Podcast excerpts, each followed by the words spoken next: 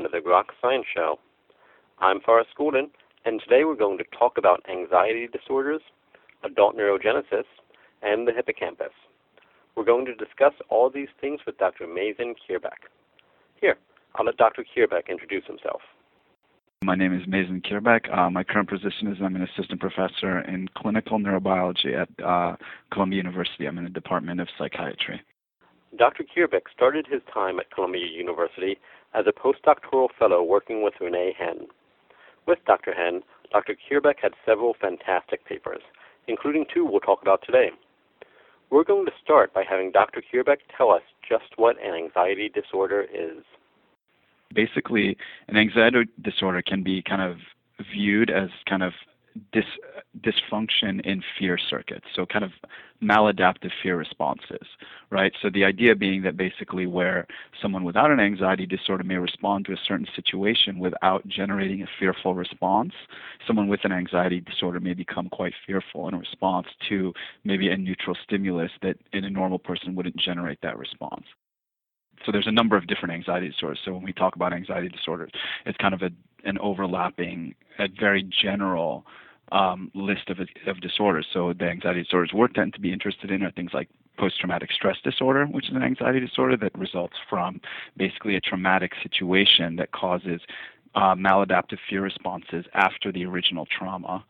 Uh, panic disorder, such as kind of um, uh, you know a panic attack becoming uh, becoming um, an anxiety disorder so that basically if you have a panic attack, say in a certain place, say a parking garage or something, it may cause you to fear other parking garages so that you basically avoid the uh, panic attack. And then there's things just like generalized anxiety disorders, which are kind of a general sense of anxiety where there's almost like no feeling of where it came from. And then other ones that we're interested in is like obsessive compulsive disorder, which may also be uh, a, an anxiety an anxiety disorder where basically it's kind of repetitive behaviors that are made to kind of alleviate the anxiety that's uh, that's um, there. Some of the anxiety disorders Dr. Kheirbek mentioned show up in the news, on the internet, and in everyday life over and over again. We've all heard about PTSD, we've all heard about obsessive compulsive disorder. That suggests that these and other diseases are either very common or very problematic. It turns out anxiety disorders are both people usually throw around these numbers. So basically, anxiety disorders they have basically a lifetime prevalence of about 25%. So they're actually very, very common, the most common of psychiatric conditions. And so um, they account for a very large amount of money as the United States health uh, system spends on it. So I think the last number I saw was like 45 billion dollars annually in uh, in treatment of anxiety disorder. And so they're actually very um, fairly prevalent, and they can actually have very very significant um, consequences on the way of life and uh, and um, normal productivity and normal uh, relationships with other people. At the beginning of the show, I told you we'd be talking about anxiety disorders and adult neurogenesis.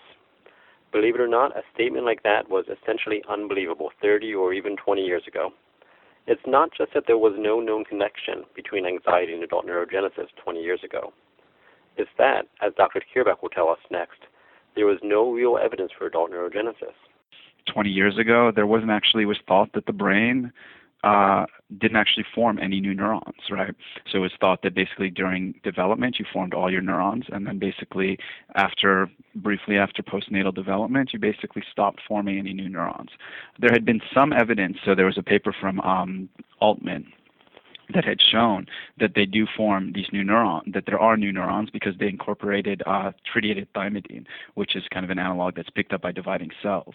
But because of the techniques back then, nobody had uh, been able to say that definitively these were neurons or not. So they could have been any other cell type in the brain that may be dividing in the adult. And then um, Fernando Nottebohm at Rockefeller showed that in songbirds that this was the case. That in songbirds they developed that songbirds uh, generated new neurons, and so then it kind of reinvigorated people to start looking in other vertebrates in vertebrates to see whether or not they form new neurons or not. Fred Gage and uh, Peter Eriksson showed that in humans, finally, that's what kind of led people to become really excited about it. That basically humans do actually generate new neurons in the subgranular zone of the dentate gyrus. And actually, recently, actually just this year, a paper came out from um, a group in um, in Sweden uh, that showed that uh, that basically if they look to see the amount of radioactive C14 that was picked up in the brain as a consequence of atomic bomb testing, they were able to show that in the hippocampus that there is constant generation of new neurons in humans. And so I think that that has kind of led to the most definitive evidence that adult generated neurons are formed within the hippocampus. And so then the question becomes okay, so now we've actually shown, we know that it seems to be fairly established now that your hippocampus generates adult uh, generates neurons into adulthood. And so the question is, how can these be related to emotional control? So far, we've heard Dr. Kheirbek talk about what makes a disorder an anxiety disorder and about how prevalent these disorders are. Dr. Kheirbek also walked us through a history of the idea of adult neurogenesis. However, we haven't yet talked about the linkages Dr. Kheirbek and others have found between adult neurogenesis and anxiety disorders. You might think that the next thing Dr. Kheirbek will tell us is that someone somewhere discovered that more adult neurogenesis decreases anxiety and improves the mood of patients, and that this discovery launched a thousand grants. But actually, the wheels of scientific discovery turned in exactly the opposite direction. Your emotional state actually modulates the level of adult generated neurons. So if you look in mice, for example, mice that are very stressed out, that are socially isolated, and you look in their dentate gyrus, they actually don't have a lot of young neurons. Whereas mice that are in live in enriched environments, they're around like kind of their their peers, you know, they get to exercise a lot, these kind of things that kind of elevate, quote unquote, elevate the mood of mice actually increase levels of adult neurogenesis in the hippocampus. And so, what um, was later found was that an antidepressant, which also increases kind of mood, an antidepressant also increases levels of neurogenesis in the hippocampus. And um, in 2003, René Hen's group, with whom I worked with as a postdoc, his group showed that actually if they remove all the young neurons from the dentate gyrus, that they actually block some of the behavioral effects of antidepressants. So that led to an, that led to kind of this uh, neurogenic hypothesis of antidepressants that basically one of the mechanisms of action of antidepressants is actually to grow new neurons in the hippocampus. And by growing these new neurons in the hippocampus, these may actually modulate emotional uh, behavior and elevate mood that way. So the first inkling of a linkage between adult neurogenesis and anxiety suggested, essentially, that anxiety could impair adult neurogenesis, not that adult neurogenesis could ward off anxiety. Understanding that the converse is also true is where Dr. Kheirbek and his colleagues came into the story. We know a couple things. One, we know that adult generate that neurons are generated in the adult in the adult hippocampus. We know that these grow in response to antidepressants. And then the question becomes how do they affect behavior and how they affect mood? And that's kind of where I've come in and started working on a lot of these questions.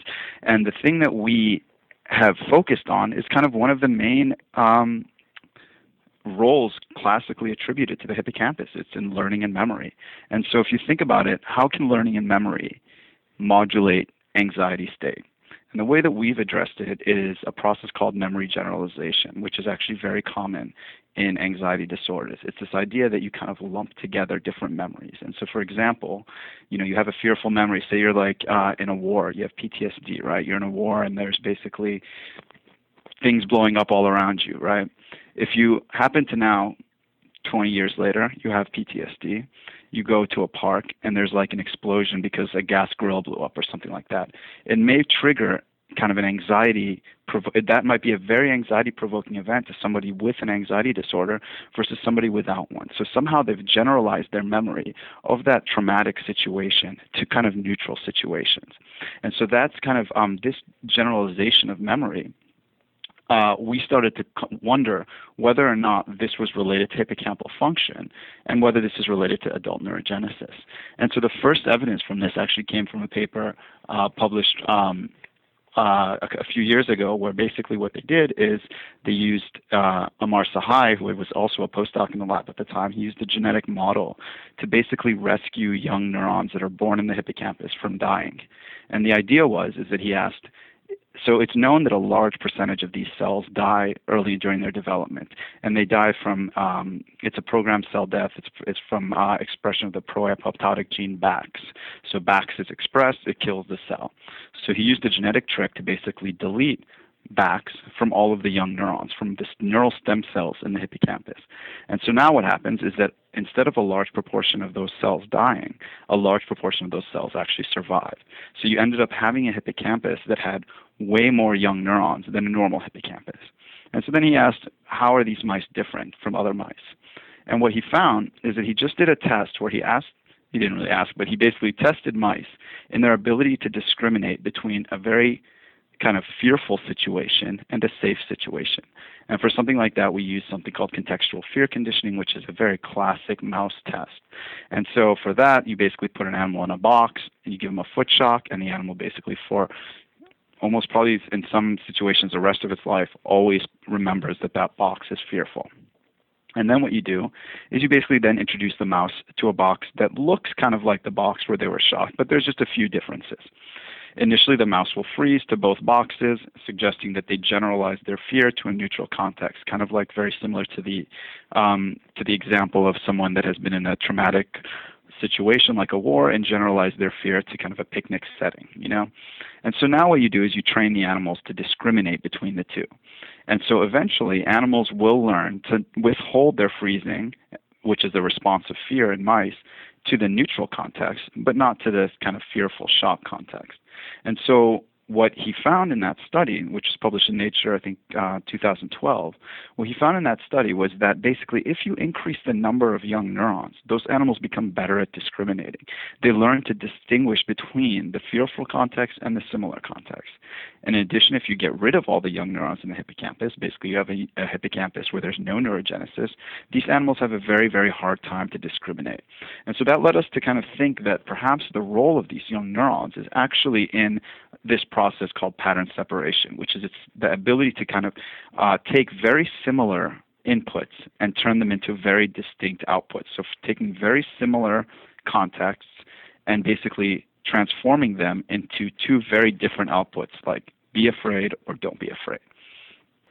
Dr. Kheirbek just summed up decades of work in a few minutes, so let's hit the highlights one more time.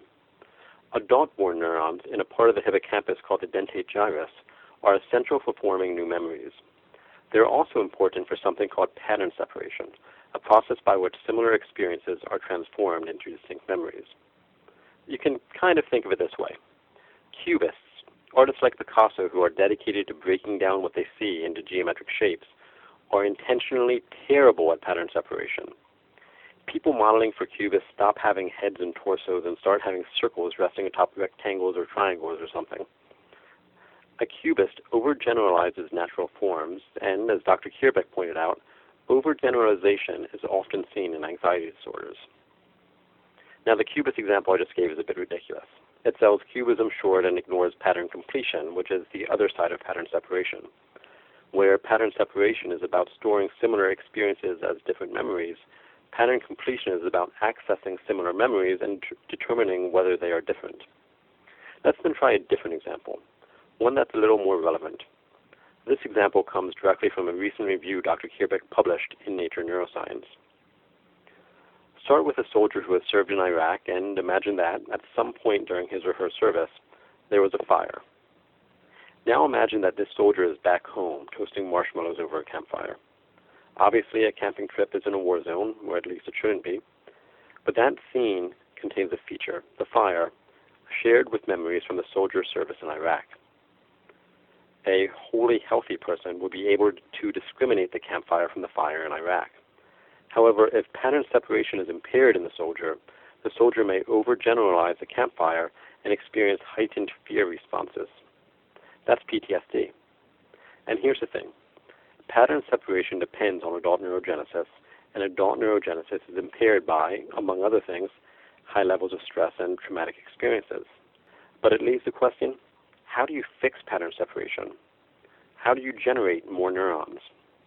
Basically, in humans, probably the easiest way to increase uh, the number of young neurons in in humans is via kind of behavioral measures. So, exercise, for example, learning, all of these promote the growth of young neurons. We know that in rodents, and we know that uh, antidepressants increase the number of young neurons, the number of uh, of uh, the amount of neurogenesis, and so these kinds of things would increase the, the, those those measures, the n- actual numbers of young neurons. But the issue is, is that antidepressants, exercise, all these things do a lot of things to the brain, right? So they cause a lot of changes in the brain, not only neurogenesis. So we can't actually ever make the assumption that exercise, say, say you exercise and it lifts your mood. You can't really make the assumption that neurogenesis was responsible for that change in your mood. It could have been any of the other million things that exercise does to your brain. And so the idea was in that study was to use a genetic technique to increase the young neurons. So basically leaving everything the same and only manipulating the young neurons to ask what happens in response to that manipulation. So exercise and antidepressants help, but whether the increase in young neurons that is found following regular exercise is responsible for the benefits in pattern separation that occur, that's unclear. Exercise does a lot of good things for you, and it's possible that something else is providing the benefits in pattern separation.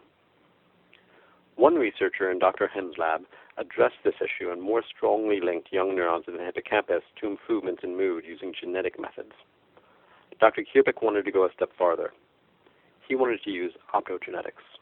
Optogenetics is a very hot technique now in neuroscience. And so the, I, the idea behind the technique is that you can express proteins that are sensitive to light in specific populations of cells. And these light, these light sensitive proteins cause the cells to either become excited or inhibited. So, for example, we use one protein called channelrhodopsin, Channelrhodopsin basically, when a cell expresses channelrhodopsin and you shine blue light on that cell, it causes the cell to fire an action potential.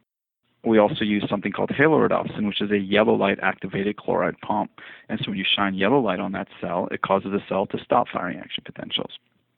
And so what we did is we expressed either a channelrhodopsin or halorhodopsin in dentate granule cells which is the main principal cell type of the dentate gyrus. And then what we did is we implanted fiber optics into the animal, either into the dorsal portion of the dentate gyrus or the ventral portion of the dentate gyrus. And we asked, what is different about these two manipulations? So does does inhibiting or exciting the dorsal dentate gyrus do different things in the ventral dentate gyrus? And the idea was was to test this hypothesis that the dent, that the hippocampus is not kind of this unitary structure that actually can generate very different behaviors by modulating the dorsal and the ventral dentate gyrus. So what we found in that study was actually if you silence the dorsal portion of the dentate gyrus, the animals can't learn um, can't learn contexts. And so for that, we use just simple contextual fear conditioning. So the animal goes into a context, it gets yellow light to suppress the activity in the dorsal dentate, it gets a foot shock. You come back 24 hours later, you put the animals in without light, and what you see is that those animals don't freeze. And so basically, that light induced inhibition of the dorsal dentate gyrus basically blocked their ability to form that memory. Then what we asked is what happens if you excite the ventral portion of the dentate gyrus? And that was actually really exciting because what we found is that if we activate just the ventral portion of the dentate gyrus, the mice actually just become less anxious. You basically put them into a, say, a classic test that we use is called the elevated plus maze. And in that maze, basically, it looks like a plus and it's elevated off of the ground. The two arms on on the left and right side are open, and the two the two arms, say facing you, are closed. And so mice don't like to be in open spaces. They like to kind of scurry and stay in very um, in next to walls and in darker areas. And so if you put a mouse in there, what you find is that the animal barely spends any time in the open arms of the maze. They tend to stay in the closed arms because they're more they're anxious creatures. And so what we found is that when we stimulated the ventral portion of the dentate gyrus, these animals just basically walked out into the open arms and basically just started exploring the open arms as if they didn't care. And so it was a measure of decreased anxiety. We basically shut down anxiety in these animals. And then what happened is when we turned off the light, the animals rushed back into the closed arm and acted anxious again. So it was a very acute control of anxiety just via modulation of the ventral dentate gyrus. So that indicated to us that there was a circuit in place from the ventral hippocampus to some downstream areas, which we're actually working on right now. We're not actually, we don't know where that is. It might be the amygdala, which is an area important in generating fearful behavior. And we know that the amygdala gets input from the ventral hippocampus. And so we know that that activity there is important for modulating uh, anxiety behavior, at least acutely. And so it was kind of the first demonstration that you can modulate behavior by just modulating the hippocampus, and you can modulate anxiety specifically by just controlling the activity of one cell type within the hippocampus. So, not all cells even in just one portion of one structure in the brain, are the same. The role of the ventral dentate gyrus is not the same as the role of the dorsal dentate gyrus. But I had to ask Dr. Kheirbek, how does this help? After all, we can't manipulate humans as easily as we can mice or rats. With any of these experiments, the idea is, is actually to be able to delineate the circuits that are involved in the behavior. But the ability to use optogenetics in humans, I mean, that's that's not going to happen anytime soon, right?